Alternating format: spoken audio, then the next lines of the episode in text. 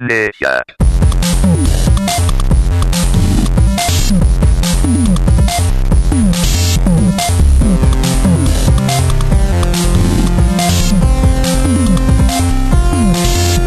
Amnesia. Hello, one and all, and welcome to another episode of the Go Play That podcast. Me again, Rob Cook, joined by Bob Marate again, Hey, good evening. and Tom Wolford. Hello. Hello. And uh, we uh, have had an interesting event within the last week. On Friday, Tom was in town out here in Madrid where Stu and Earl and myself live. And um, we played some local multiplayer games for the first time in about a year. Uh, I think the last time was when, when Bob was around Yeah, I missed Uh, that. and uh, yeah, we had a great time. Uh, so we're going to run through some of the highlights from the evening. Uh, just a bit of background that uh, back when I was living in the center of Madrid, in the very center of town, and when Tom was uh, living in Madrid still, we we used to do a near weekly Friday event where friends and co-workers would come around and we would play uh, local multiplayer games back in 2014 when it was all the rage back when Gang Beasts was popular and Towerfall Ascension was really big and then they released um, the Jackbox Party Pack with Drawful and, and just a, a huge list of different local multiplayer games where you're all playing on the same screen. And there were lots of indie releases coming out so there's plenty of uh, new games for us to try every every few weeks. Rob, uh, yeah. uh, what wasn't that more or less the time when when Go Play That was actually founded?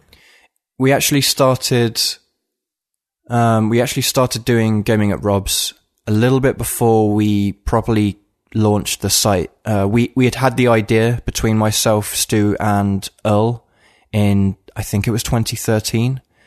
Uh, we didn't really do much with it. We just sort of came together and and had some early plans, did some early blogging.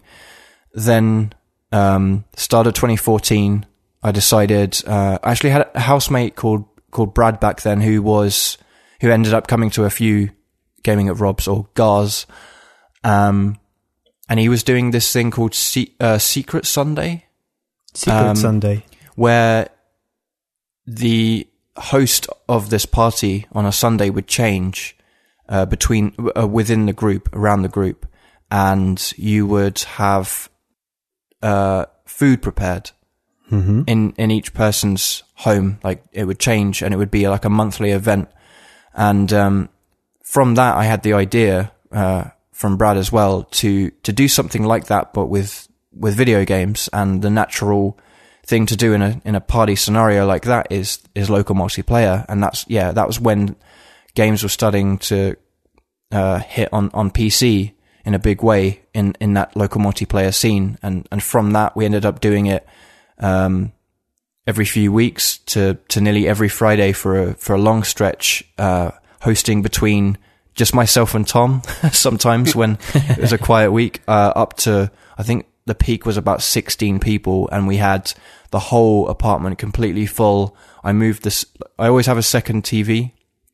I have two, uh, big screen HD TVs in my, in my living room. I still, to this day, have the two and, uh, I, I moved the second one the smaller one over to the to the dining table and we had like that was the dedicated uh, fighting game station and and then we had people rotating around the two the two areas you know on the sofa playing new local multiplayer games and then and then like uh dead Ro- uh, dead or alive um mortal kombat street fighter happening over uh, on the side it was pretty chaotic but yeah it was fun Sounds a lot of fun. Yeah. yeah, so um, it slowed down and it's now become about a yearly event. Um, so the the last Gar then was when I was over there in February. yeah, that was number 56. Oh, And uh, Friday just passed was number 57. and uh, that is obviously uh, gave a lo- enough time for some um, clever developers to release some new some new games. Um, although one of them, which we'll, we'll start off talking about, was very popular when uh, in GAR 56 when you were here, Bob, and that was Duck Game. Duck Game. Um, I bought it the mo- the moment I came back after playing Duck Game. I immediately bought it. So good. it's really. Have you managed to play it too much? Yeah, I've played a little bit with friends and on my own. Cool. Um, this was a request from Tom because having mentioned it, having played it when you were here, um, Tom really wanted to. I don't know if you'd played it before, Tom, or was that the first time on Friday? No, no, no. That was like the last game that came out. That was like the last big release before I left Madrid. Right. So we had maybe two or three weeks that we were sort of hammering Duck Game, Mm. and I really enjoyed it. It was sort of like the new Towerfall for me, kind of thing. Yeah, it was a like single screen sprite based four player, um, all versus all. Um, I don't, what, what would you say is the like the the main like the USP, the main drive for this game? Is it the quack button? The dedicated Quack, the quack, quack button is pretty important. I yeah, mean, it is. uh, it is. you, it's something that you don't have, and it serves all purposes. It serves for trolling, just generally irritating people in the room. Uh, you know, a cheeky quack if you've just killed somebody. If you've just been killed as well, you, apparently, I think you can carry on quacking. Um, what it doesn't like a, work for that sounds like a classic English uh, slapstick comedy. Carry on quacking. So basically, yeah, that was uh, that was one of the last sort of big sort of super releases that I saw before we before I left uh, for single player loneliness. Um, and yeah, I just had a ton of fun with it before we went because it's another one of those. It hits that sweet spot where it's like super easy to pick up, kind of difficult to master, uh, but it's still hilariously fun for for everybody in the room. Well, it's also it's quick. Yeah, it's it's very fun to observe. Like we we had a room. I think we ended up being about eleven people on Friday, and that means there's always going to be the majority of the room are not playing, but it's still entertaining to watch. And the the best bit about it is how quickly it will turn over rounds. So you have to be the last man standing in a in a combat scenario. Like Last within within five right. seconds of the round ending, the level regenerates randomly to a new one with new scenario a new scenario with different weapons, different constraints, different level layout. There's complexity in like rooms with a with a lock. You have to get the key to get any weapons, otherwise you've just got this net gun that you can like capture your enemies with, and they're like stunned for a few seconds, and you can go and pick them up and throw them off the level. Um, it's it's great. It, um, you have to pick up the weapons from the ground because you usually don't start with them, and the options available to you change, and they come. The changes come so th- thick and fast that the the victor isn't always clear. It's whoever can handle the changes and the, uh, the variation to the to the scenarios uh, and react as quickly as possible. I guess. And there are there's sort of quite a lot of variation between the weapons as well. It's not like like I, I referenced Towerfall earlier, but that is just Yeah. essentially arrows with as many different mutators as you kind of want to pile in there. But Duck Game is sort of all the weapons are crazy, but as you said, you have like the basic net gun mm-hmm. that basically nets a duck up, and you have to pick them up and chuck them off the level or chuck them into a hazard.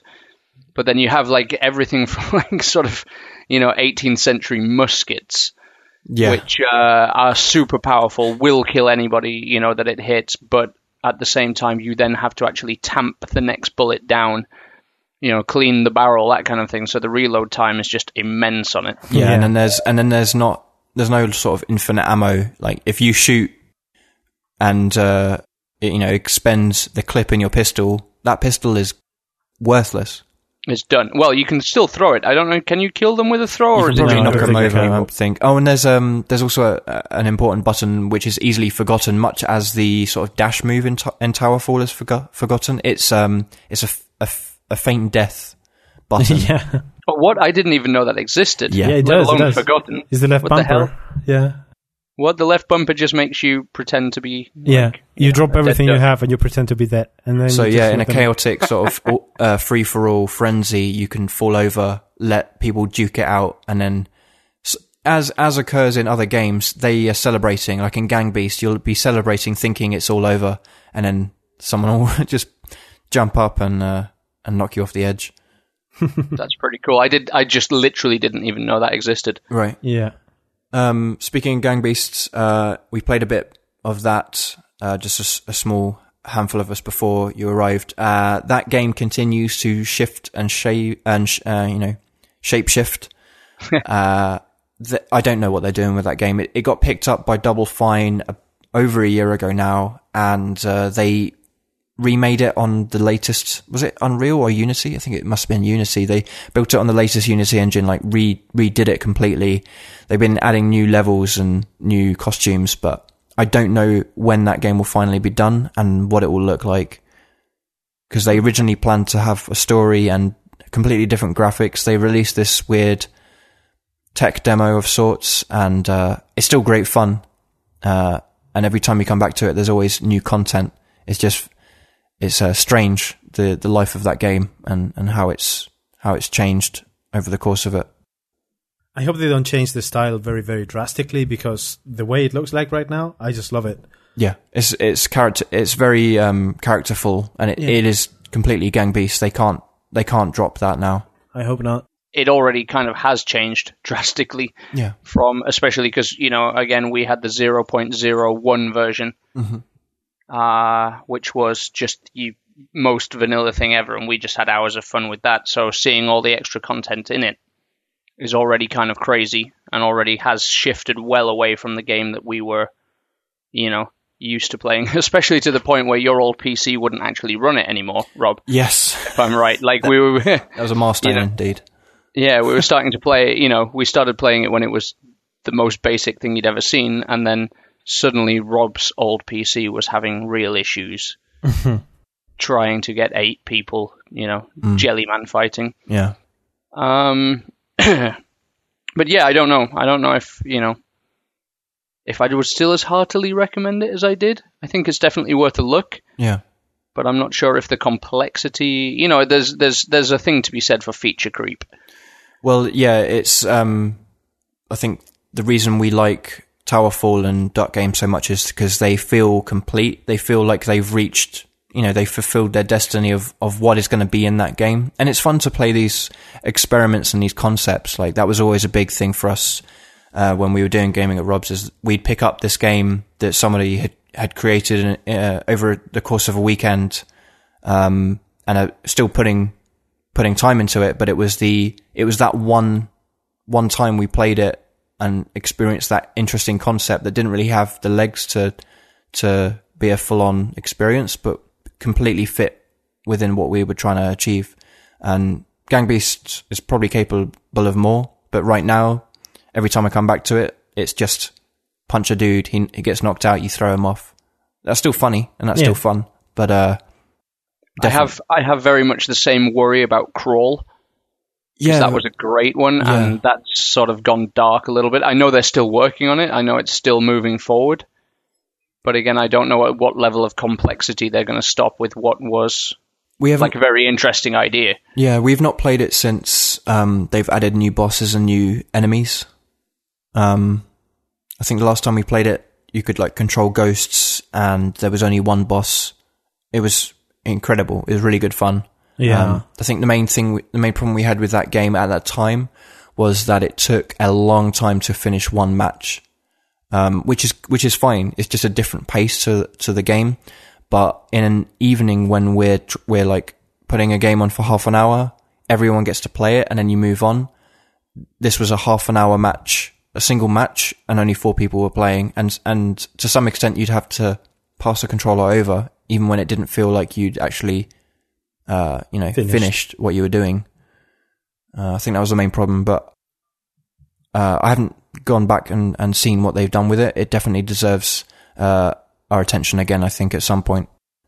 Well, hopefully, I'll be back over quicker than a year Yeah. this time, so so we can take a look then. Sure. But um, another game that we did play on the on Friday night, which is, you know, probably I think I mean, we've mentioned this before, but I think it is sort of a testimonial to just how pure gameplay will beat content every time, yeah. and that was Clusterpuck '99. Yeah, it was awesome. We had uh, eight controllers. We had eight players. oh wow! Yeah, I didn't even know it supported eight that is players. the that is the we played it in it in the absolute best conditions possible. Eight controllers, um, boring map, which is the best map. and fi- and a, like a five minute time li- limit rather than a score limit because we started with a score limit. That was the thing we we played during the tournaments we were doing. I think it was like first to three, but the Yeah. the time limit just instills that sense of excitement and panic that a, a, a real uh, hockey or football match will do, where you look at the time and you go, "I we can pull this back, we can pull this back." Um, and yeah, we played longer than I thought we would, but uh, less than I wanted to because I just didn't want to turn it off.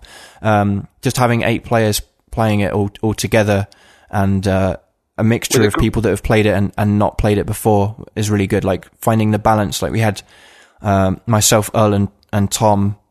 Uh, and I think Pablo, like he, we were split across different teams so that we weren't just destroying the other team, and it was quite balanced overall. Yeah, it was it was really good fun. But again, there's so much content in that game that we just didn't even touch because boring map is all you need for that game. Yeah, it's just a, a rectangle with uh, goals slightly away from the uh, extremities of the level, so you can go around it like in an ice hockey match, and that's all you need. The, the, the core of that game is that boring map, but uh, the way that they originally have pushed it and marketed it and continued to build upon it is with these crazy maps with, uh, you know, uh, traps and uh, buzzers and and uh, speed boosts, um, flippers and all kinds of with, things. Yeah, flippers and you can fall off the edge of the, the level. They ended up they ended up adding more uh, standard stripped down levels to it, with like the goals facing away or like on a semicircle um, but none of them compared to the simplicity and the purity of um, of boring. Which uh, we've got an old article. Uh, I can probably put it in the show notes um, from Earl back in the day, like our heyday of of gaming at Rob's, where he wrote a love letter uh, to was it um, PHL Collective? That's the one. PHL Collective wrote a love letter to them and and um, urged them to continue pushing that that singular experience. It was, uh, but it's still nice to, uh, you know, that was one of the old favorites that we revisited, and it was, it was really, really nice to, uh, to see it still capturing an audience. Yeah.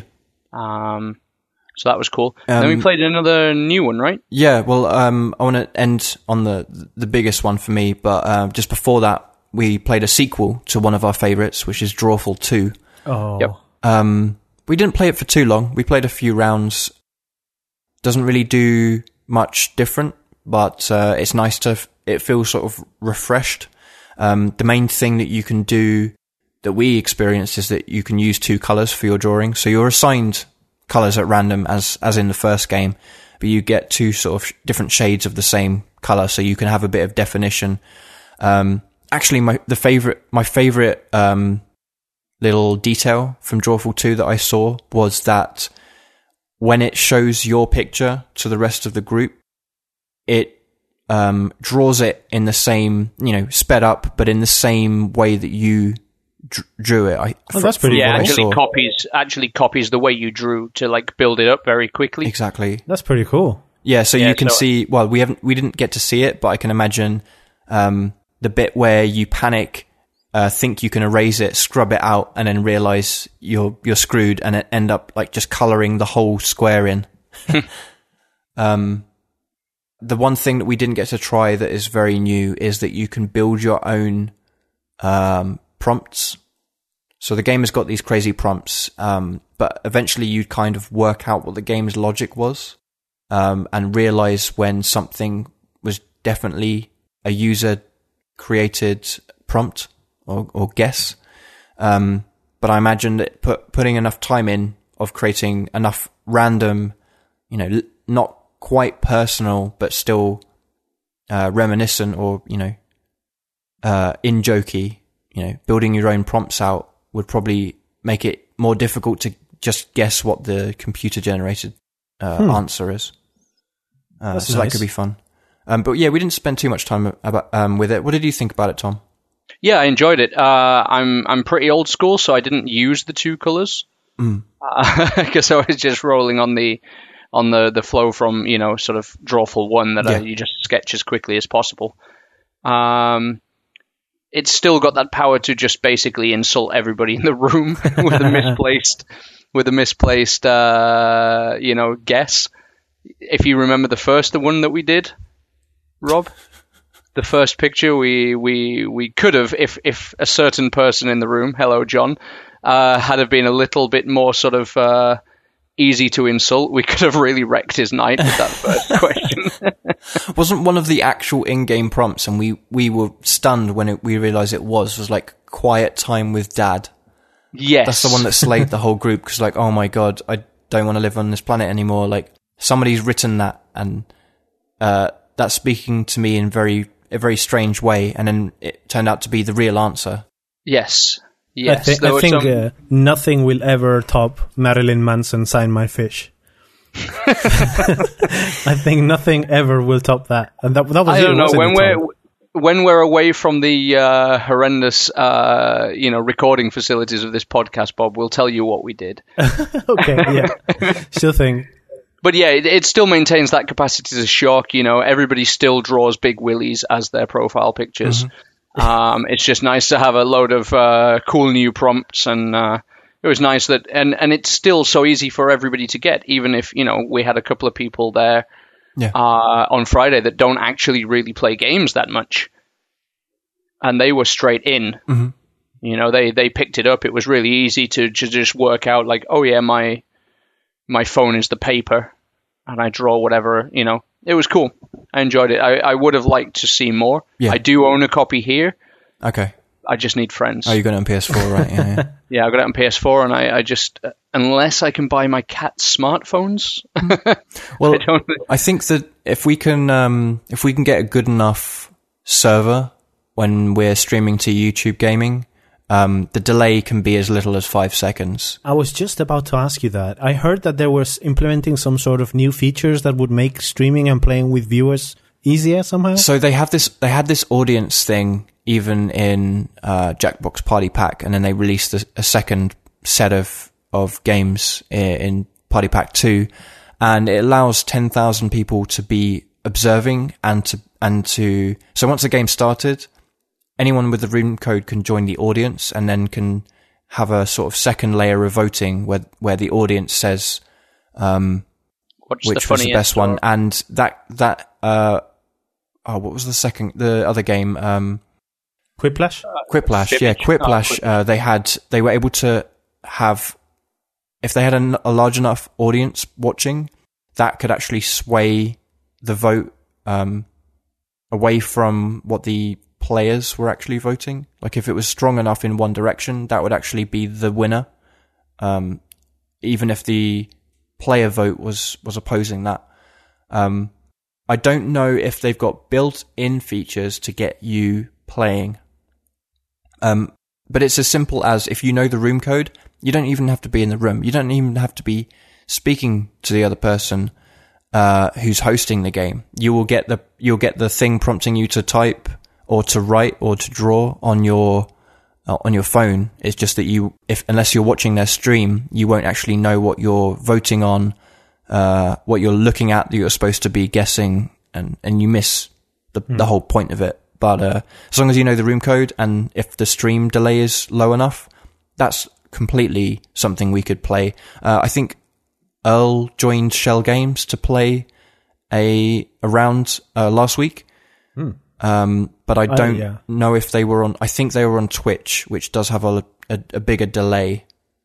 I'd like to try it out someday, though. Um, to- like totally, all, yeah, all six should- of us or something. Yeah, yeah, for sure. It's uh, it supports eight players, so we could Yeah. get eight of us on. Uh, in fact, we could get six of us plus Maggie and Lorena, and Yeah. we're sorted. Sure. Um, cool. That we'll figure that out then, and uh, and give that a go. Yeah, sure. Look look forward to uh, eight player drawful from us. Totally. Then I guess. Yeah. Um, cool. Um, okay. The the last one that I wanted to highlight, um, because we, we dabbled with a few other things, but the I think my my personal favorite, and I want to see what you thought of it, Tom, was Ultimate Chicken Horse. Ultimate chicken horse. We played it probably for an hour and a half, all told. We did. Um, it was a very calm one that allowed you. It, it kind of yeah facilitated just chilling and playing yeah, it. exactly because it was round based, but the there were time limits for each you know section of the the match, but uh, you had plenty of time to think and to take the challenge at your own pace.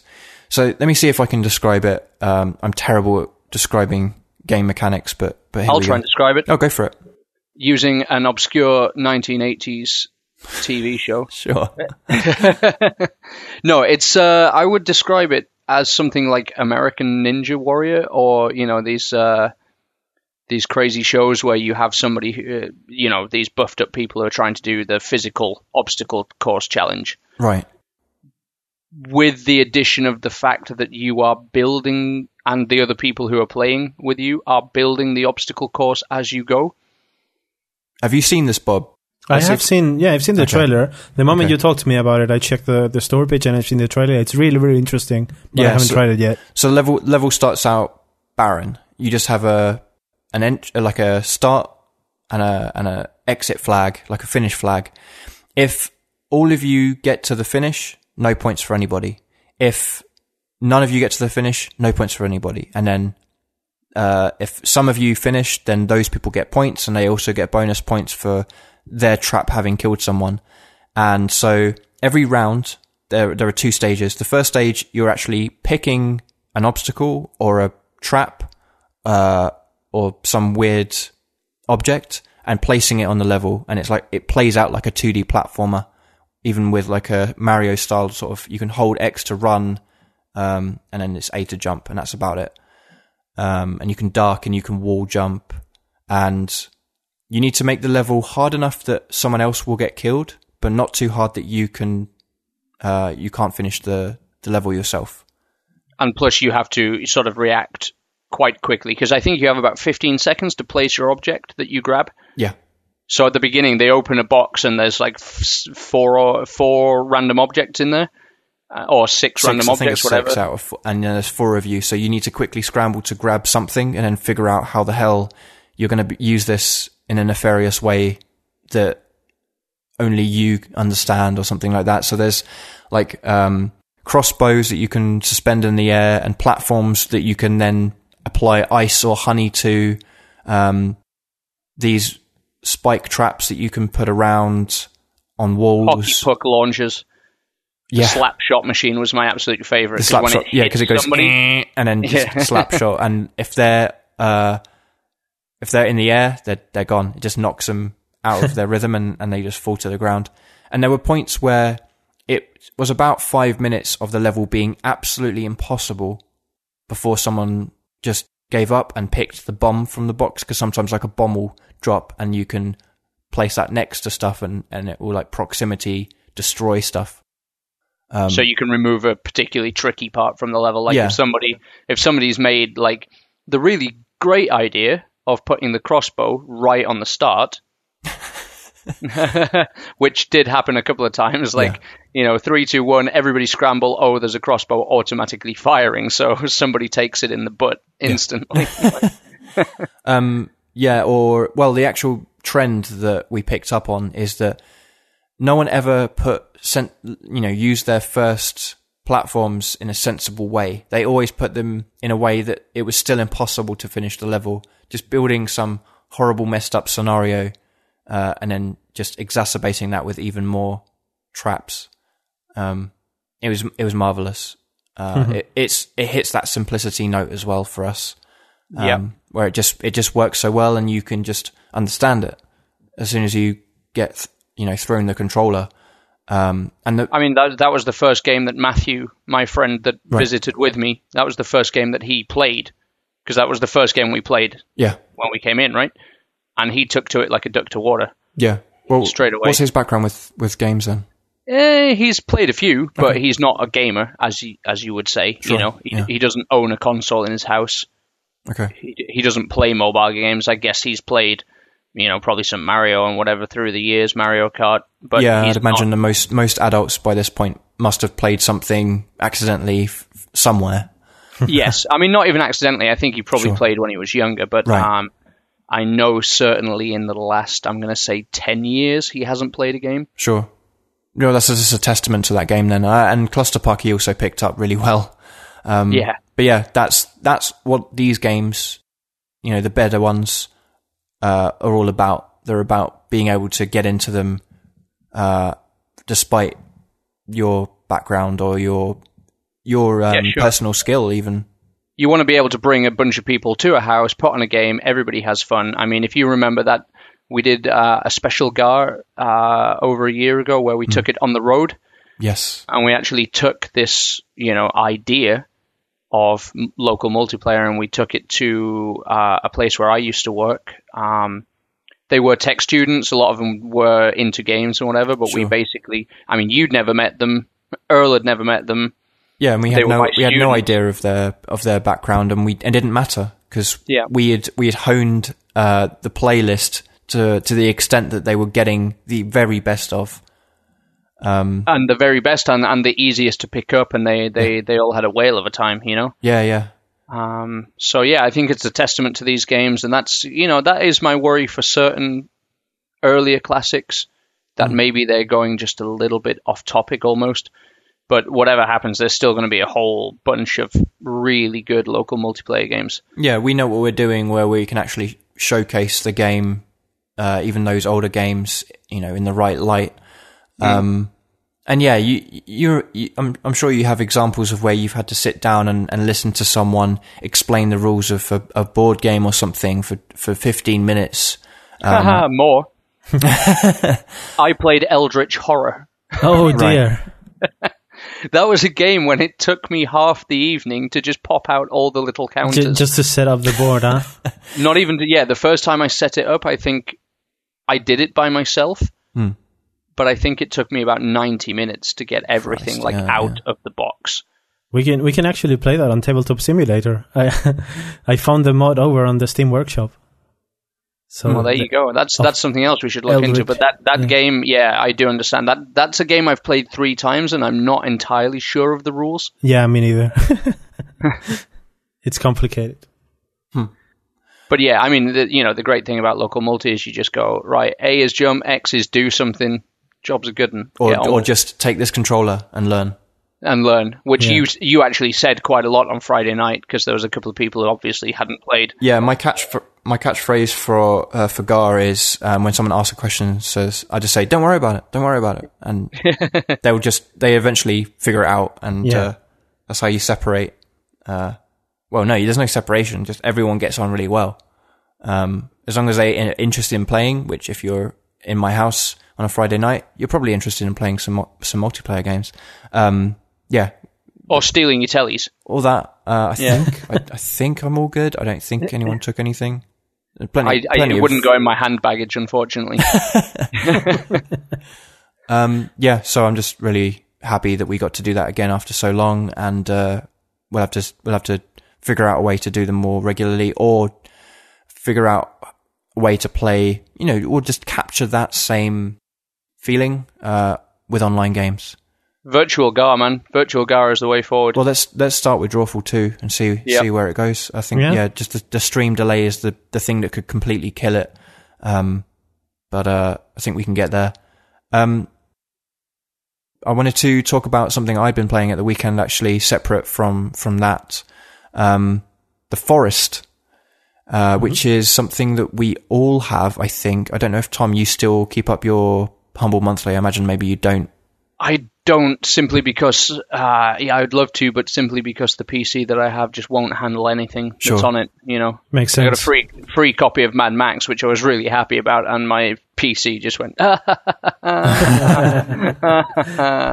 so no, I uh, unfortunately had to sack off that ten pounds a month. Yeah. Oh, well, um, anyway, so that humble monthly thing uh, usually throws up something uh, that I definitely wanted and you know was holding out for, and then and then the rest of it is just stuff I've either never heard of or or something that I wasn't thinking of playing. Which is So- great to discover new things, I Yeah, totally, totally, and new genres, and like, well, I've got it. I might as well give it a go. I'm actually tagging stuff in my Steam library with uh, in in a try category. Like, give this a go, um, have an opinion about it, and then you know, drop the category, and and either it doesn't hit, or or you're sitting here talking about it on a podcast. Um, so the Forest is um, a survival horror game, and also a just a survival open world game. Uh, so, as with Minecraft, there's a day night cycle, and you're more likely to get attacked by these weird creatures in the evening or uh, overnight. And there's a you need to sleep Uh, you need to eat and drink. You need to sustain yourself. You need to protect yourself by building things. Uh, if it gets cold, you need to build a fire so you don't freeze. Um, if you get covered too much in blood, you need to bathe in water. Uh, otherwise, you'll get an infection. Um, so there's these survival elements and there's these survival horror elements uh, of there's something out there in the forest and I I can see it running around uh, and I can hear it uh, in my headphones or from, you know from the speakers uh, and I need to be prepared for that. Um, and I played it multiplayer, but I played it in a local sense, kind sort of. Sort of, yeah, like online, but with two computers on the same room. Yeah, so I've yeah, so um um my old PC is still in the other room, and as I mentioned earlier on, I've got the two TVs side by side in the living room. So uh, Saturday, uh, I was sat there for three hours, and my girlfriend, I you know, I instead of playing it myself, I just said, "Hey, give this a go," and, and my girlfriend played it for three hours straight. Um, and we figured, hang on, then I think we could play this with the two PCs, and and that's exactly what we did. Sunday morning, four hours. Um, it yeah, we only realised we should stop when uh, we got a bit hungry. Um, we started. So you start your own your own. Uh, the single player and the multiplayer saves are separate. Um, and it's an it's in early access. It's been in early access since it was released in 2014. Um, but reading some of the forums, it sounded like it people didn't really like it early on because it was really buggy.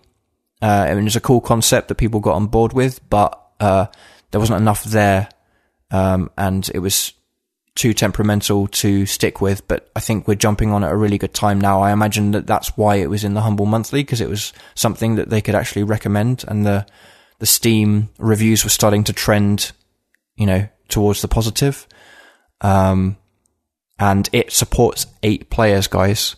Whoa. Uh, so the two of us, like the, the difference between the one player experience we had and the two was huge. Just cooperating. Um, we actually were able to hurt each other with the trees we were cutting down. If they fall on your head, it, you will lose about 80% of your health. Um, As you would in real life. Yes, I, I'd imagine so. Um, so we were building, we have our little campfire, uh, with a little, t- uh, sort of tent, uh, made out of, of logs. And then we've built around the whole, uh, sort of circumference of our camp. We've cut down trees and built walls around the whole thing, except for one section, uh, that we can walk through. And we've got a little, uh, tiny pool of water outside the camp that we can go and get water. And we found these cooking pots that we can uh, fill and then put on the fire to uh, purify the water so we can drink it without getting ill. Uh, we've got this nice little day night cycle down now where we finally put the last piece of our fortress in place where it's safe enough to sleep at night without because the enemies they'll come they'll come to the entrance and they won't be able to get in so we can sleep safely without them waking us up. Um, then we'll be hungry we'll go hunt uh, we'll sort of work together to catch rabbits and uh, and different animals. Um, and we got to this this uh, rhythm of where we were safe enough and, and stocked up enough that we explored this cave that we'd found on one of our trips around the place and we were in the cave for about 30 minutes in pitch black unless I had this torch out. Um, and we were building campfires when we saw enemies so that I could put the torch away and get my axe out. And we were in- inching forward through this cave and it just felt like a completely different game, like, uh, a, a full on survival horror co-op game. Um, and I, now I'm not sure what we're going to do. we there's still plenty of the island to explore. We found elements of story, like it was giving us this scrap of paper that goes into our notebook, and it's there's enough space to fill with 30 more of those notes, probably from other caves that we can find around the place. And we found this, uh, we found this rock on the ground that has a bomb icon, which means that we can build a bomb. So we need to find circuit boards from one of the containers on the beach, um, and build a bomb out of other components that we can find, blast that open and explore that new cave. Um, I've been reading about what the game actually is, and it is all about exploring the world, exploring those caves that sort of go deeper and deeper down, finding new enemies, finding new items, and sort of building up your uh, your camp. You can end up building like tree houses and a whole village in the trees with sort of uh, you know log bridges connecting them, which I guess is the the eventuality of this one. Uh, Can you get the swinging log, log trap from out of Star Wars: Return uh, of the Jedi? I, I'm pretty sure you can. Okay, that's all I need to know. i am going to try and buy it. You can build holes in the ground uh, and cover it with leaves to build sort of spike pits. Um, right now, we've just built walls. We haven't built any traps because it's funny to just see them through the the slats in the logs and know that they're not going to be able to pathfind their way into you. Um, but yeah, we'll end you, up. Are you taking advantage of foolish AI, Rob? Is that what you're doing? Slightly, but if we we can be like I was foolish enough. Um, we didn't save because uh, you can save and you can sort of explore and you can fall back on a save, which we're not really doing. In this case, we did. We just wanted to see if they could find their way in. Is I sort of tempted them over to the entrance, and they eventually got in, got in, and mauled us. Um, Bet Lorena was well happy about that. uh, yeah, it was pretty funny. um, they haven't finished the game, so I don't know where this ends. But they have an update in about ten days where they they're adding the ability to catch and eat fish, snakes, frogs, other different wildlife. Um, and there's some pretty pretty fundamental stuff that we've been using, which they only added in the previous update about a month ago. So um, the game's getting supported. Um, it's really good fun and I really want to try with with a larger set of players. So as I mentioned, with the humble monthly, at least uh, the majority of our little group uh, has got the game. So we should definitely do a fun stream, uh, which at least Tom you can enjoy as a as an observer. No, um, I'm going to join on voice chat and make boogly monster noises oh, there you go. to scare you. Yeah. Um, speaking of that, speaking of that, yeah. Uh, you mentioned before that it was some sort of like co-op survival horror, and yeah. I, w- whereas I do own the game, uh, survival horror is of course not my favorite genre. Sure. So I need to know, like, downright, I'm okay with like regular horror setting and everything, but how does the game scare you, so to speak? Um, the fear of the unknown, I guess. All right, so you just like do your thing, and then you encounter something that you never encounter, and it's like, oh my god, horror. Uh, so there are enemies. There are cannibals on the island, hmm. and you'll see them in the distance. You know, far enough away that they're not going to come and affect you at that point. But you'll be hunting, you'll be chopping down a tree, and you'll see them scamper through the through the bushes, uh, several, you know, a lot of uh, several meters away, and uh, you'll hear them, you know, scarpering around, and then they'll end up attacking you. Uh, they'll end up there'll be some jump scares, but it's all it's not scripted. It's sort of uh, all right. If it's jump scares, like because you just turn around and happen to see an enemy, I can get behind that. Okay. I mean, it would be just something like, yeah, what what I am not really for is, for example, the scripted jump scares that would happen in games like Five Nights at Freddy's or something like that. No, no, no. They just jump not, scare you for the sake of scaring you. No, it's not a. It's not the, the main mechanic is not uh, survive this these you know waves of scripted events. Okay. Um, we spent several day night cycles not seeing any enemies because we were staying away from areas that we'd not charted yet and we sort of had an understanding of and we'd protected well enough. Uh, but we went along the beach to see what else was near our camp but away from where we'd been and we found this whole uh, a, what appeared to be a you know an empty barren settlement of constructed, like a constructed village, you know, created from the same materials that we'd been using for our little hideaway. And we sort of snuck along the beach and saw, I think it was like six or seven of them running, circling, slowly edging towards us.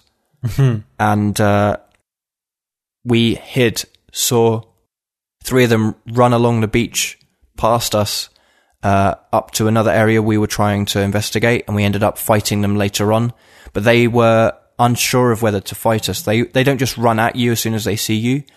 They're scared of their own mortality as well, so they're sort of edging towards you, seeing if you're going to attack them. Oh, that's seeing really if you're going to bait them in. And there were two of us, so I was like saying, "Okay, Lorena, sort of move, move a bit further away, uh, and you know, kill that kill that rabbit because we need that rabbit for food later. But I'll try and keep them away from you so that you you know because they do they have attacked us when we've been hunting, like when we're looking at the ground trying to you know pick up stuff or kill rabbits. They've taken that opportunity as a sign that you're not looking at them and they attack. All right. And actually worked with the AI. I because I was still fixated on them and sort of moving slowly towards them, but not, you know, uh, encouraging them. They were they didn't attack when when Lorena was picking up that rabbit. Yeah. But that's fine. I can totally get behind that kind of setting, that kind of behavior. And now I'm really looking forward to try it out. Yeah, and and, the, uh, and the greatest thing is you already own it. Yeah, I already own it. That's the thing.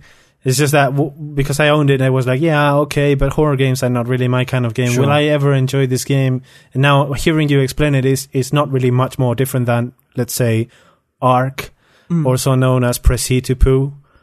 But yeah, uh, so so yeah, it's like like Ark, but instead of dinosaurs, you have cannibals around. Well, yeah, the the thing that does it for us because it yeah when it when you boil it down, a lot of the mechanics are shared between Minecraft and Ark and uh, Hurtworld. Survival games in general. Yeah, survival yes. games in general. But the thing that does it is the setting and the sort of creepiness of it.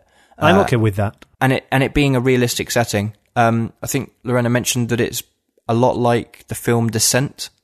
Okay, Ooh, good. Okay, um, cool. Where you're sort of creeping through tunnels, and then there's these scarpering, um, ragged, scrawny but but speedy uh, humanoids.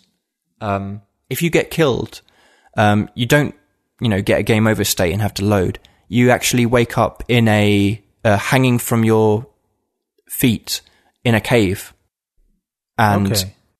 get to actually escape. Or you can just, you know, quit the game and and, and load your save. But uh, there is definitely this sort of meta level of story going on, and uh, we should definitely give it a go as a larger group to see if you enjoy it because yeah, it's about the multiplayer. It's about cooperating and communicating. Like, okay, let's not, no, don't go too far that way because otherwise we're going to get trapped. Uh, and yeah, I'm going to be playing it some more. Yeah, I'm just going to watch it just to see Bob and Stew poop their pants in unison. Yeah, yeah, it's that because we, we, you know, from the six of us, we have two people who really just can't with horror games. Um, yeah. You know that early. Uh, have, have, either of you played any Minecraft? I have. No. Yes. Okay. Well. Um. Anyway, there's this early the early sequence. If you're playing the the real mode where you get attacked at night, you have to work quite fast to get a shelter up to to survive the the first night. Yeah. And and that happened here. Our first co-op attempt. We spent too long finding a nice place. Uh, with all the features we need to go and eat and, and drink and get water uh, that we ended up having to build at night. When we, as soon as we built the fire without any protection around us, the enemies saw that fire from afar and just, atta- you know, swarmed us. Mm-hmm. Um, and pitch black, nothing but the flickering flames of a distant fire to to actually tell what the hell is going on. It was it was really impressive and, and effective. Um, Note to self: Don't go camping with Rob. yeah, or or at least just encourage, like, just pick any spot, whatever. Yeah, we'll sit here. It's fine. Yeah. um, yeah, so I'll be uh, I'll be back with more thoughts from that, and maybe we can do a stream with a with a larger group. Yeah, I'd like to. Cool. Good. Um, Tom, you have been playing some Legos. I have been playing all the Legos, as they call them in America. Uh, Lego, if you're from you know a real country. Um, no offense to any Americans. you, you, know I don't mean it. We're not still bitter. of our audience. yeah, but um, yeah, basically, I'm not going to say much because you just went way over on the on the forest there. Uh, but it's Lego. It's Star Wars. Uh, what more do you need to know? Which one is this? This is the, the Force Awakens. Oh, okay. Oh, yeah. And how is yeah. it different from all the other Lego Star Wars games? There's like I don't know. I never right? played them. This you is the first one I've actually played in right. of any Lego game. All right, so let, let me let me just uh, lay down then. Uh, Lego Star Wars One. Yeah, I think it had episodes one to 3 mm-hmm. and Lego Star Wars Two episodes four to six. Okay, this is literally just the Force Awakens. The yeah, and, uh, intro. Uh, here's my question. Yeah, because Lego yeah. Star Wars 3 has the whole series or the whole season of the Clone Wars in it. So that was like a single game. How did they manage to make as a whole game on the contents of just a single movie? You're essentially playing the film. That's yeah, that's just it then. But yeah, you you literally play the film. Oh, okay, nobody dies because it's Lego. so you will notice that when people get supposedly shot or hurt or whatever in the movie, they don't really hear. you know, uh, it's kind of cutesy. There's some little bit, you know, little bits added here and there, but you're essentially playing the film. So you start with the to get like the tutorial mission is the Ewok battle on Endor from Return of the Jedi. Mm-hmm. Uh, then you go to, you know, you just basically start as the film starts. So you end up doing the the escape from Jakku, for example. The you know when they first come down to, um, to try to find Poe and the droid and everything like this.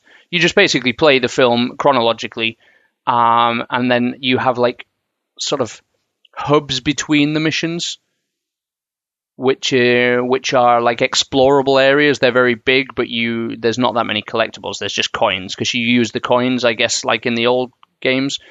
You use the little legoids or whatever they're called. Legoids. Legoids or leglets. Um, to to pay for new characters. You can you know you can build up your collection of characters by buying them. Um, hmm. So I've got like a million coins already. There's it's fairly coin heavy. Um, but yeah, so you basically play a mission and then sort of the sequence of story that would be in between those sort of set pieces in the movie are like a little hub that you can run around, explore. There's maybe some secrets, that kind of thing. Uh, so, for example, right now I just played the like Escape from Jakku, where where Rey finds the Millennium Falcon and flies off with it. Mm-hmm. Uh, that bit was like a whole uh, whole mission, and then you get to the next mission, which is going to uh, find Han Solo when he traps the Millennium Falcon again. Um, and then after that, there's like a hub mission where you are just messing about with inside the Millennium Falcon. All right. And you don't get any like experience or coin where you get loads of coins and maybe some secrets, but it's not actually contributing to the story kind of thing. Mm-hmm. And that's it. Basically, uh, you're just literally playing through the game. Uh, it's obviously very heavy on the character switching. I don't know if that was a feature of the yeah. other games. Yeah, yeah it's a big feature of all games for different puzzles, and uh, it's the main two things I remember from my time playing Star Wars games was, or Lego Star Wars games was, switch characters to solve puzzle, to use uh, ability that only one character can use, and uh, deconstruct something and then reconstruct it in another configuration to solve puzzle it's basically that. Yeah. Masses of little legoids or whatever they're sure. called, well, and well, I wouldn't, know. I wouldn't expect them to, you know, rewrite the script for this one. No, it, yeah. it, it is kind of a movie, broke, yeah. movie tie-in slash cash-in, but um, the games are of a, you know, high enough quality that if you like them, you know, there's plenty. I mean, them. that's that's basically the thing. I think it's the quality that's keeping me playing. Like I did think the other day before I started playing, I was like, oh, I kind of fancy watching that movie again. I saw it in the cinema and then basically thought no more about it. Mm. You know, quite impressed by the movie, and then I figured out it was just Empire Strikes Back again. so, yeah. you know, then forgot about the movie. And then I, I was kind of feeling the other day like, no, I maybe quite like that movie. I'm going to watch it again. But this is sort of scratching that itch. Oh, okay. Yeah, yeah. I now, I literally do not feel like I have to see the movie again because I'm remembering it as I'm playing. So, um, you know, the John Williams score is there. As far as I know, it's all original voice actors. Okay. I, mm-hmm. Nobody's really stood out as being like imitated or whatever. The first Star Wars Lego, they didn't talk. Then they, from from one of the Batman Lego games, they started uh, giving them real voices. Yeah, there was right. Le- Lego Batman. They can't 2. turn back now. Yeah, Lego Batman Two. That was the one. Yeah, so here they, they do seem to have all the original voices. You know, I couldn't really tell you if it was them or not, but it seems seems to do the job. And then there seems to be, looking just at the trophy list or whatever, there's going to be like challenge missions or uh, extra things. Like there's a free play mode, mm-hmm. So you can't actually get all the secrets on your first playthrough of a level. Right. Because, like for example, on the escape from Jakku, you need uh, there's a lot of areas where you need Luke Skywalker specifically as a minifig, mm-hmm. and he's mm-hmm. not available to you because obviously he doesn't take part in that story. Um, so you have to unlock him and then go back in the free play mode and play those levels. And then you're allowed to switch out as many characters as you want. So then you can, if you've got the characters unlocked, you should be able to solve all the puzzles. Yeah. But the first, the first playthrough is playing through like the story. You do, as you say, construct, deconstruct, solve puzzles using the different characters you've got available. Seems to be slowly sort of amping up the amount of characters. Like I've just done the last mission with Han Solo in in his sort of uh, salvage ship, and I think I had five characters at one point. Mm-hmm. So it's that. It's Lego. It's it's Star Wars. If you like either of those, I think the quality it's polished enough. Yeah, I mean, but it is I, it I is was, super childish. I was not really concerned about it would be a bad game. I mean, Lego games are, as you mentioned before, like really high quality. They are all very enjoyable. I think I played not all of them, but most of them. I may have missed one Indiana Jones game, or yeah, I don't know. But uh, they are they're really fun to play. And but my my concern was that they would it would be noticeable that uh, when you when you only have a, like a single movie to span the whole game, maybe it would become like it would they would drag it a little bit, perhaps, or maybe they would make uh, a little bit more um, elongating the levels unnecessarily. That was my concern. But if you say well, that it's enjoyable and you say it's fun, then yeah, I can rest. I think I think you you may have a you may have a cause for concern there because what I'm noticing is like uh the like what I'm how I'm actually playing it is in between other stuff that I've got cooking in the background, like uh, in between other games. Um, I'm actually like got three or four on the burner at the moment, and I'm kind of switching between them. So I'm not playing any game for a big long run. Mm. Mm-hmm. Um, so what I did, like Saturday, uh, Sunday morning, I woke up and I played a level of Star Wars, and that's okay. enough. Because the game is, in essence, repetitive. As yeah. you know, Rob Rob pretty much described the mechanics very succinctly. There's no That's need to play more than yeah, but there's uh, there's no need to really play it for more than an hour, mm, which okay. is what which is what about the level is. So looking that I think there's 12 levels, you could be looking like on a story completion around 12 hours. That's good. Yeah, then regular Lego size game. Yeah, I mean, if you're getting super collective about it and you want all the trophies and all the unlocks, no, you're going to take a long more than that. It will take know. you a lot longer, but at the same time, because the puzzles are like hyper kiddie kind of puzzles, there's no big sort of like you're never going to be stuck, you know? yeah. I don't know how many playable characters that game has, but my, my last Lego experience was, I think, uh, Lego Marvel superheroes that had maybe 100 different characters. And yeah, in order to unlock them all, it's this is this is probably more than hundred. Holy Because you, you get multiples of each one, so uh, yeah. Sort of sort of looking at the character block, I would say it could be like twenty by ten or something like that. Whoa. Okay. And then there's multiples within that, so there are loads. And like I say, the coin count is insane. Like I'm level five, I'm not even halfway through, and I've got straight up a million coins. So yeah, but it's Lego, it's Star Wars. Yay, go it's and fun. play it if, fun, if yeah. you like that kind of thing. Get your kids to play it. It's it's cute. It's not really massively violent, and it's silly. Yeah, it scratches my collect everything itch. oh, for sure. yeah, dangerous. Yeah, well, you know, on the on the other side, while I'm not playing Star Wars, I'm also playing Watch Dogs. So it's like, holy shit, More I'm just collecting. I'm just collecting stuff. I've actually finished the main story. I'm just literally trying to platinum the game now, like a Burke. That's definitely more healthy than starting a trading uh, a trading card game collection. Yeah, or you know, like for example, I am not touching Pokemon Go, but hey ho, let's talk about that next week. yeah, let's. All right, Bob. Uh, yeah, what are yeah. you playing? All right, so uh, my week has been mostly Zero Time Dilemma, the third entry of the Zero Escape series. I already talked about it a bit last week, mm-hmm. and I'm not really going to talk about it much more this week. I just 100% finished it. The game creator said, okay, it's going to surprise player. It's going to, uh, it's not going to left players disappointed. It's going to, um, definitely play with the characters and with the player, and it does deliver in that regard. So nice. Yeah, yeah. The the story is really well threaded together. No loose ends, as far as I can see. I'm mm. not going to talk about it at all because anything I can say can be a potential spoiler. Cool. So I'm just going to say, if you have played the the zero time uh, zero time dilemma, sorry, the Zero Escape series up to Virtue's Last Reward, or even if you only have played Virtue's Last Reward, do get that. If you have not played Virtue's Last Reward, ignore it until you have played it because uh, it's very, very important that you do. This is definitely not an entry level for the series.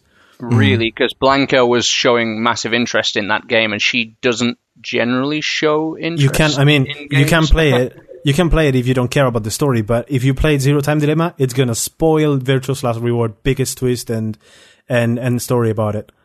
Okay. So keep it, that in mind. You you just can't go back. It's probably like would you is say would you say it's important? Um, VLR is on PS Vita. Ah, okay. She's got it a Vita. Will be released That's on fine. Steam at some point, I guess. Yeah. No, no, she's got a Vita, so she can play it on I, that and then I, go into Zero Time Dilemma on the PS4. Yeah, mm. I hmm. want to get through these games as well. Um, there are three of them, as Rob's mentioned. The first yeah. one is on DS. Uh, the second one is on DS and PS Vita, and then the third one is on, I guess, 3DS. Same, Vita. 3DS, PS Vita, and PC. Um, but they're talking about coming out with uh, at least 999 the first one no, both have been both have been confirmed already there was okay. a i think there was a conference last week or, or two weeks ago or something right. where the creator did announce that 999 and vlr were coming over to steam cool in fact 999 is going to be is going to be having like a brand new remaster voiceover Mm, that so sounds it, like it's going to take a while. yeah, it, it wasn't on the original game, so I think it's going to take a while. Okay, yeah, I'm not sure what to do then because I have VLR on my Vita, but I'd be happy to pick that up on PC. You you don't really have to play 999 in order, order to get into VLR. Yeah, you're just, but you're saying, are you saying that VLR is important to enjoying Zero Time Dilemma, or not? Are you, not are you just enjoying? Okay, but you're saying that if as soon as you play Zero Time Dilemma, you cannot go back. You will, yeah, you will get uh, Virtue's Last Reward completely spoiled, or at least mostly spoiled. Sure. But if you play it as a standalone and you don't really mind not playing VLR, mm-hmm. of course it is a great game. You will enjoy it very much. You may at some points perhaps be a little lost or saying, what the hell are these guys talking about? Okay. But, but it is, I mean, to an extent and to the extent that they can tell you in this game, it's all very well threaded together and explained. Okay. And you didn't play 999? I, I didn't play 999. I just watched some Let's Plays videos on, on YouTube ah, because I couldn't I couldn't really get my hands on that game. It was okay. way too rare back in the day. Sure, but you would have like in my position. What would you do? Wait for the Steam release or mm, play VLR now? If you can, and if you uh, don't mind, you can you can start playing VLR now. I think I think I would do that. I yeah. mean, of course, it, it is better if you play nine and nine and you get all to get to know the characters and such, but it's not really mandatory. Mm. So it, we VLR, also said it was on it's on iOS as well. I think. Yeah, but the iOS version is a bit different because yeah. the iOS version it's only the story without the puzzles. Right. And apparently, some of the puzzles on the DS version has some story intertwined into the puzzle itself. Yeah. And if, if the puzzles are taken out, they're also taking out this part of the story. So I didn't do anything to retain what was yeah. in the puzzle. Okay. It just took the visual novel, and yeah, you make the choices that you can make, and uh, the story lays out. Okay. Which is fine. I mean, if you want to get to know the characters, if you want to need to get to know sure. what the Nonary game is all about, then yeah, of course you can get into that. But but the mm. the optimal experience is to play 999 properly. Yeah, well, I'm in I'm in no rush. Um, I definitely don't think I'm going to hunt for a DS copy of 999. Like you could have a hard time. Yeah. Mm. Okay. Well, I guess uh, that's something that can disappear into my my backlog for for as long as it takes for 999 to get its full on re remaster PC release. Yeah. Uh, on the flip side, I'll I'll tell Blanca to get the uh, to get VLR on the Vita. Sure, totally. Yeah, because we, I mean, we already own we already own Zero Time Dilemma on hmm. PlayStation, but I didn't know anything about it. Sure. So yeah, yeah, seems like one of your games, Rob. yeah, exactly. It is definitely one of my games. So yeah, if if you can and if you want, I would recommend you start over with Virtue's Last Reward already mm. and cool. keep playing onto it. The characters are all new enough, except for one Mm-hmm. And they do make an occasional reference to the previous game, but even if they do, it is all very thoroughly explained what happened and why is this relevant. So you don't really need to. It's not. It's not spoiled at all. like like the uh, events on 999 and the mystery of 999 is not really spoiled on on Virtue's Last Reward, mm-hmm. but it doesn't work the same way with Zero Time Dilemma and Virtue's Last Reward. Cool. So, yeah, Good advice. yeah. yeah. Uh, what you do from here on, then uh, that's up to you. Um, if you do play it, I would be interested to know exactly what you think about it, mm-hmm. and and uh, if it actually blew your mind the way it did mine. So keep me keep me in the loop for that. but yeah, that's that's it for Zero Time Dilemma. Uh, the the one the, the one game that I've been playing after I finished that was Dead Rising three on the cool. PC. Um, I had to get Earl to get it for me on the Steam sales because it's it's not available in Germany. Okay. it's yeah, for some reason they don't like zombies here or something, or maybe it was too violent. Uh, I don't know, but it wasn't available here, so we had to make some sort of loophole. He bought it, he sent it to me as a gift, and and I've been enjoying it ever since. Cool. And um, there's one thing uh, that that changes from the previous entries of Dead Rising to this one. Have any of you played any of the previous entries? I have played some of one, some of two, all of three. Okay. I played all of one to the point where I had a perfect run through. Jesus. Wow. Uh, not much of two. In fact, I don't even know if I played two. There's no memory in my head of playing two. And okay. I played three for about an hour. All right. At a friend's house. Right, so then then you probably know already, but the the biggest improvement that this game has for me at least is that you have the main story and you no longer have the constant pressure like, oh my god, I'm gonna be late, I'm gonna be late. And you have to be chasing out that, that you're in the correct time at the correct place and all that jazz. It's always a constant stress of going here and there, here and there. You would hardly have any time to the side quest. Mm. And um, for what well, I've you, seen, you would once you once you got it working correctly. You have to grind it out. You have to yeah. Uh, play, get to the point where you're done, and then new game plus it in a in a sense, sort of. Yeah, yeah, with your you with your have, better, you know, so you do get game. faster. Yeah, that was the game. Yeah, Whereas you, three now isn't that game, is it? It's just an absolute zombie death fest. It's not exactly that. I mean, you still have this, um, let's say, time sensitive thing, but it's not that that strict, so to speak. Mm. So as far as I got it laid out, or as far as I know for now, I am halfway through chapter two, I think. Mm-hmm. You've got five days until the government bombs the whole island you're located in. And uh, and that's it. I mean, it's not like you have to be here at 7 a.m. It's like if you don't do it, and if you are like faffing around too much, you may just not have enough time to complete the whole story. But if you if you can, or if you want to, you can just like go around, do some side quests, and as long as you have enough time to complete the whole story, then then you can just come back anytime mm. and continue with the campaign. This was one of my Xbox One launch games, and I really enjoyed it from from my memory of it. I thought it was really good fun building on the uh, the stuff from two, where you could put together items to create weapons. You can do that to the extent that you're also doing that with vehicles. In, in yeah, that's really cool. Yeah. And they also remove the requirement that you have to be on a workbench in order to do that. So you can just do it anywhere. Yeah. You kind of craft on the fly, don't you? Yeah, yeah, you can just grab the things on the fly. You can craft it on the fly if you want. Of course, you're vulnerable while you do that, but that's why you wouldn't be an idiot and do it where you're surrounded by zombies. So. Ha! Then you don't know how I play games. like I live my life. Yeah, I don't care. Yeah, living on the edge. But yeah, uh, excuse me, zombies, while I tape this carving knife to a broom handle it's as goofy as the previous ones in terms of some of the of the weapon designs can be uh, like really efficient and cool, and some others can be completely silly and inefficient. But yeah, head, head, there you go. You've got like a nice uh, Jack in the Box that does nothing except popping out a teddy bear or something. What did you um, What did you think about the boss battles? Uh, I've only had two of them.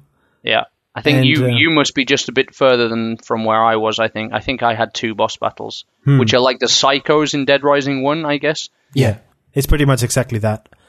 And uh, one of the of the psycho battles that I had, I was I was playing on my own, and while I was on this boss battle, some other player joined me, and oh. he just he just came in with a minigun while I was just trying to fend myself with my broomstick and my and my handgun. he just came in with a minigun and trampled all of them. Like yeah, and that's it. Note Which to is, self: go camping with that guy, not Rob.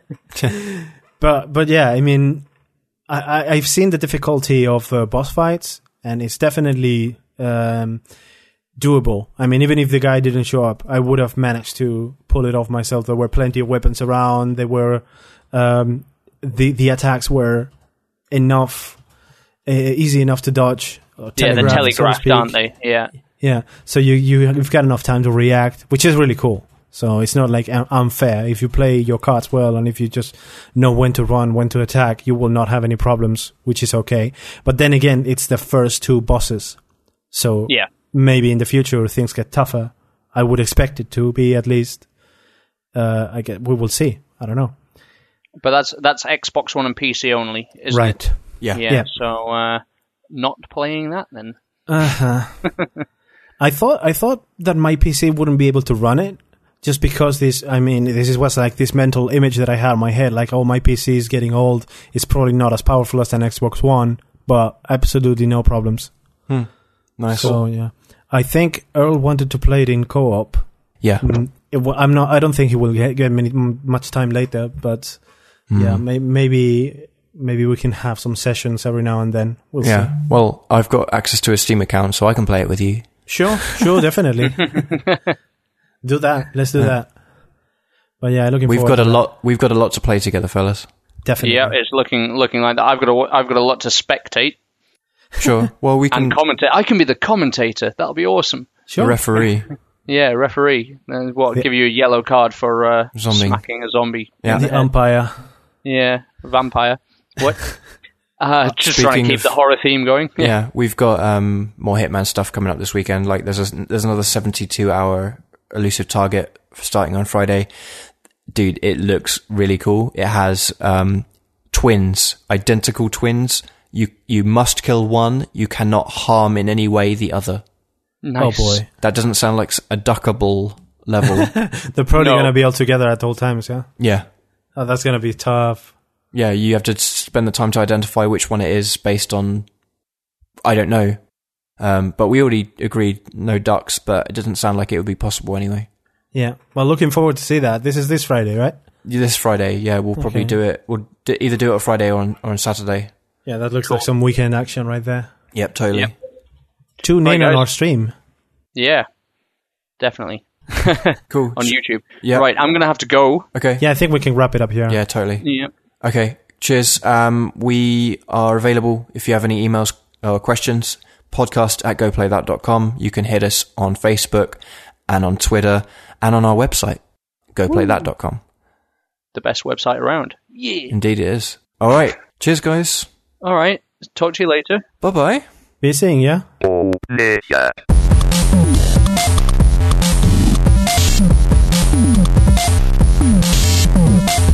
Player.